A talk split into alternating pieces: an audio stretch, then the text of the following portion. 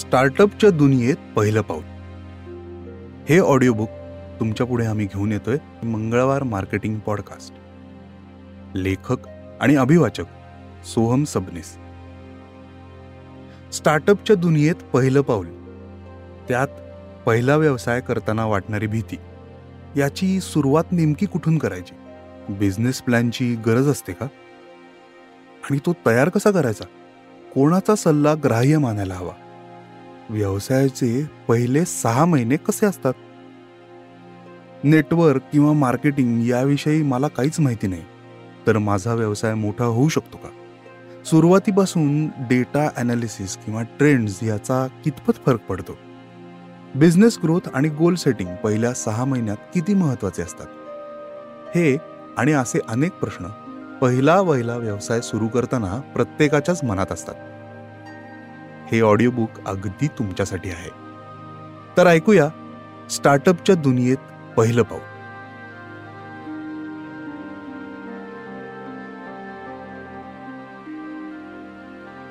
व्यवसाय म्हणलं की मोठी गुंतवणूक भला मोठा पसारा आणि सतत पिंगा घालणारं अपयश हे समीकरण आता केव्हाच उडत गेले?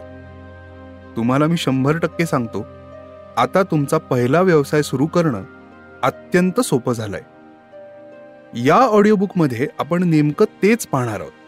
चला तर मग तुमचा पहिला व्यवसाय मिळून सुरू करूया.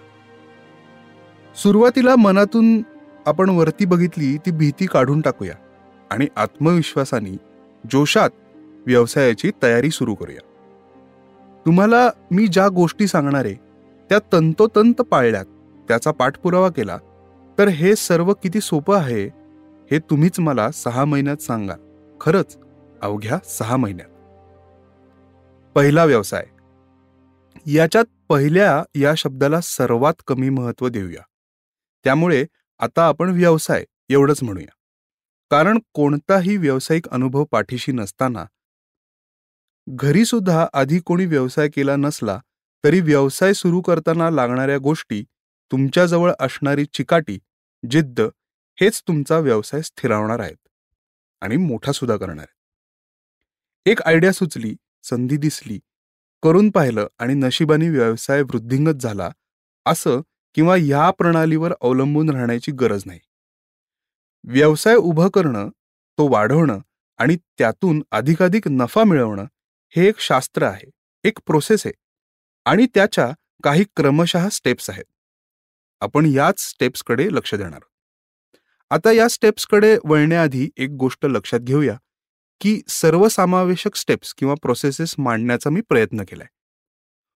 लहान लहान उदाहरणांमार्फत हा समजवण्याचा मी प्रयत्न केलेला आहे. मात्र प्रत्येक कल्पना व्यवसाय हा वेगळा असल्याने त्यातलं गमक समजून घेऊन योग्य तो बदल करणं हे आपल्या हातात आहे. किंवा हे करण्यासाठी योग्य तज्ज्ञांचा सल्ला घेणं स्टार्टअप मेंटर्सबरोबर चर्चा करून बदल करणं यांनी तुम्हाला वेगवान रिझल्ट्स मिळतील यात शंका नाही. आता हे मेंटर्स नेमके शोधायचे कसे? यावर शेवटाकडे मी प्रकाश टाकीनच. पहिली महत्वाची स्टेप म्हणजे सुरुवात कुठून आणि कशी करायची? इथे अनेकांचं गोडं अडतं कोणत्याही व्यवसायाची सुरुवात एखाद्या कल्पनेपासून होते. कल्पना किती चालेल? ती योग्य आहे का? त्यातून नफा मिळवता येईल का? या सगळ्या गोष्टी व्यक्ती वेळ आणि स्किल सापेक्ष जरी असल्या तरी या पुढे नेणं आणि आयडिया व्हॅलिडेशन करणं काही अवघड नाही. या तुमच्या आयडियामुळे तुमच्या व्यवसायामुळे कोणाचा फायदा होतोय का? एखादी समस्या सुटतीये का? कोणाचं आयुष्य सोपं होतंय का? किंवा कोणाला हे विकत घेतल्याने आनंद होतोय का? याची उत्तरं शोधण्याचा प्रयत्न करायला हवा. एक वही पेन भरपूर काही सांगून जाईल फार विचार न करता मनात येतील त्याची उत्तरं लिहून काढा. जिथे म्हणजे ज्या प्रश्नावर मित्रांशी नातेवाईकांशी बोलून उत्तर मिळतील असं वाटतंय ते प्रश्न त्या शंका सर्वात शेवटी पहाव्यात. तोपर्यंत अनेक उत्तरं मिळालेली असतील. हा एक्सरसाइज मी जसं वर म्हणलं तसं वही पेन घेऊन तुम्ही करायला घ्या. अगदी ऑडिओबुक थांबवून तुम्ही हा एक्सरसाइज केलात तरीही चालेल. एकदा हे लिहून झालं की तडक फोन फिरवा आणि मित्रांशी किंवा पोटेन्शियल क्लायंटशी याच्याशी या संबंधात थोडक्यात बोलून त्याची उत्तरं मिळवा. म्हणजे आयडिया व्हॅलिडेशन किंवा नीड अनालिसिस पूर्ण होईल. यामध्ये तत्परता आणि उत्साह पाहिजे. तरच कमीत कमी वेळात ही पहिली स्टेप पूर्ण होईल. आता तुमच्या या पहिल्या स्टार्टअपमध्ये दिरंगाई या शब्दाशी आजपासून वैर घेऊन टाका. म्हणजे पुढे लफडाच नाही. काही वेळा असं लक्षात येईल की हा व्यवसाय अनेक जण करतायत. किंवा लोकांना याची तुम्हाला वाटली तेवढी गरज वाटत नाही. काही वेळा खूप सकारात्मक प्रतिक्रिया देखील येतील. दोन्ही गोष्टींमुळे तुमच्या विचारसरणीमध्ये बदल करू नका. सकारात्मक प्रतिक्रिया उत्साह वाढवणाऱ्या असतात त्यामुळे हा सगळा डेटा घेऊन पुढचं पाऊल उचलायला हरकत नाही. मात्र असं समजा झालं की या कल्पनेचं व्यवसायात रूपांतर होणं अवघड आहे किंवा आत्ता या क्षणी ते अवघड दिसते तर दोन मुद्दे लक्षात ठेवणं गरजेचं आहे. की खरंच ही कल्पना विशेष नाहीये किंवा आपण जी लोक विचारात घेतली ज्यांच्याशी आपण बोललो ती योग्य नसतील. आपले कस्टमर म्हणून किंवा त्यांना तुमच्या प्रॉडक्ट किंवा सर्व्हिसची गरज नसेल. अशा वेळी इतर काही लोकांशी बोलून मगच निर्णय घ्यावा. अजून एक मुद्दा की पॉझिटिव्ह रिस्पॉन्स जरी आला तरी आर्थिक भांडवल जास्त लागणार असेल आपल्याला ते आत्ता परवडणार नसेल तर फेरविचार होणं अत्यंतिक स्वाभाविक आहे.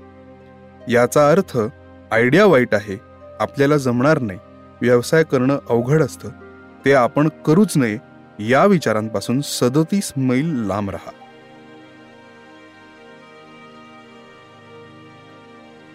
स्टार्टअप उभारणीचा हा काळ सुवर्ण काळ असतो. संकट येतात नैराश्य येतं मजाही येते. कधी कधी वाटतं झक मारलीन व्यवसाय सुरू केला. पळून जायची इच्छा होते.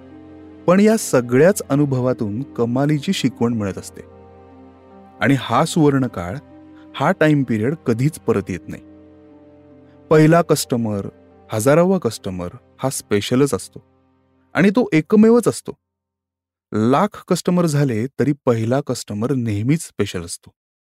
तेव्हा नफा यश याचा विचार थोडासा बाजूला सारून स्टार्टअप बांधायची जोशात काम करायची मजा या सहा महिन्यातच येते. एकदा कंपनी मोठी झाली की वेगवेगळे प्रॉब्लेम्स वेगवेगळ्या समस्या वेगळी डोकेदुखी. पण ही पहिली वहिली डोकेदुखी ही निराळीच. सर्वात हवी हवीशी वाटणारी. त्यात हा तुमचा पहिला व्यवसाय. पुढे तुम्ही कुठे मोठे व्यावसायिक व्हाल नवीन स्टार्टअप सुरू कराल पण पहिला व्यवसाय नेहमी स्पेशलच या ऑडिओबुकच्या सुरुवातीला किंवा आत्तापर्यंत कुठेही तुमचं वय काय असावं अनुभव काय असावा आर्थिक पाठबळ काय आणि किती असावं? हे कोणतेच मुद्दे आलेले नाहीयेत. कारण त्याची गरज नाहीये. आयडिया असावी संधी दिसावी पॅशन रुजावी बस. भरपूर मेहनत करून नव्या गोष्टी शिकून आपला व्यवसाय उभा करण्याची जिद्द असली की झालं. बाकी काहीच लागत नाही. हे असं ऑडिओ बुक माझा पॉडकास्ट मंगळवार मार्केटिंग आणि इतर अनेक रिसोर्सेस असतातच की मदतीला. पण या सर्व गोष्टी तुमच्यातल्या स्टार्टअप किड्यांना केवळ साथ देणारे आहेत. किडे तुमचेच असायला हवेत. या सहा महिन्यात अनेक प्रसंगात तुम्हाला एकटं वाटेल. Startup is a lonely journey असं म्हणतात. अंशतः ते खरं आहे. पण मी म्हणतो तुमचा व्यवसाय आहे ना साथीला. तुम्ही हात सोडत नाहीत सोडणार नाहीत तोवर व्यवसाय जातोय कुठं? अडचणींवर मात करून आपल्या मनाप्रमाणे मार्केटमधून फीडबॅक घेऊन हे व्यवसायाचं रोपट पाणी खत घालून आपल्याला जगवायचंय त्याला मोठा वृक्ष होताना पाहायचंय सहा महिन्यात आंब्याच्या झाडाला फळ कसं बरं येणार? त्याला थांबावंच लागतं. गोड फळ दोन तीन मोहर आल्यावरच येतात. हो ना? व्यवसायाच्या या पायाभरणीच्या काळातच नव्हे तर पुढे देखील या आपल्या प्रवासात अनेक लोक भेटतील. काहींचा राग येईल. काहींची दोस्ती होईल. काही गुरु बनतील. काही आपतेष्ट. सर्वांना समजून घेऊन आपलं लक्ष केवळ आपल्या ध्येयाकडे असायला हवं. फुकटचे सल्ले देणारे तर आमाप भेटतील. काही स्वार्थी सल्ले देणारे सुद्धा भेटतील. पण कोणाचे सल्ले ग्राह्य धरायचे कोणाचे सल्ले टोलवायचे कुठल्या सल्ल्यांवर विचार करायचा कुठल्या सल्ल्यांनुसार कृती करायची हे सगळंच सगळंच वेळ शिकवते. चुका होतात. होऊ द्यायच्या त्यातूनच शिकायचं. आपलं ध्येय हलत नाहीये ना तोपर्यंत चुकीचा सल्ला आपला व्यवसाय खाली खेचूच शकणार नाही.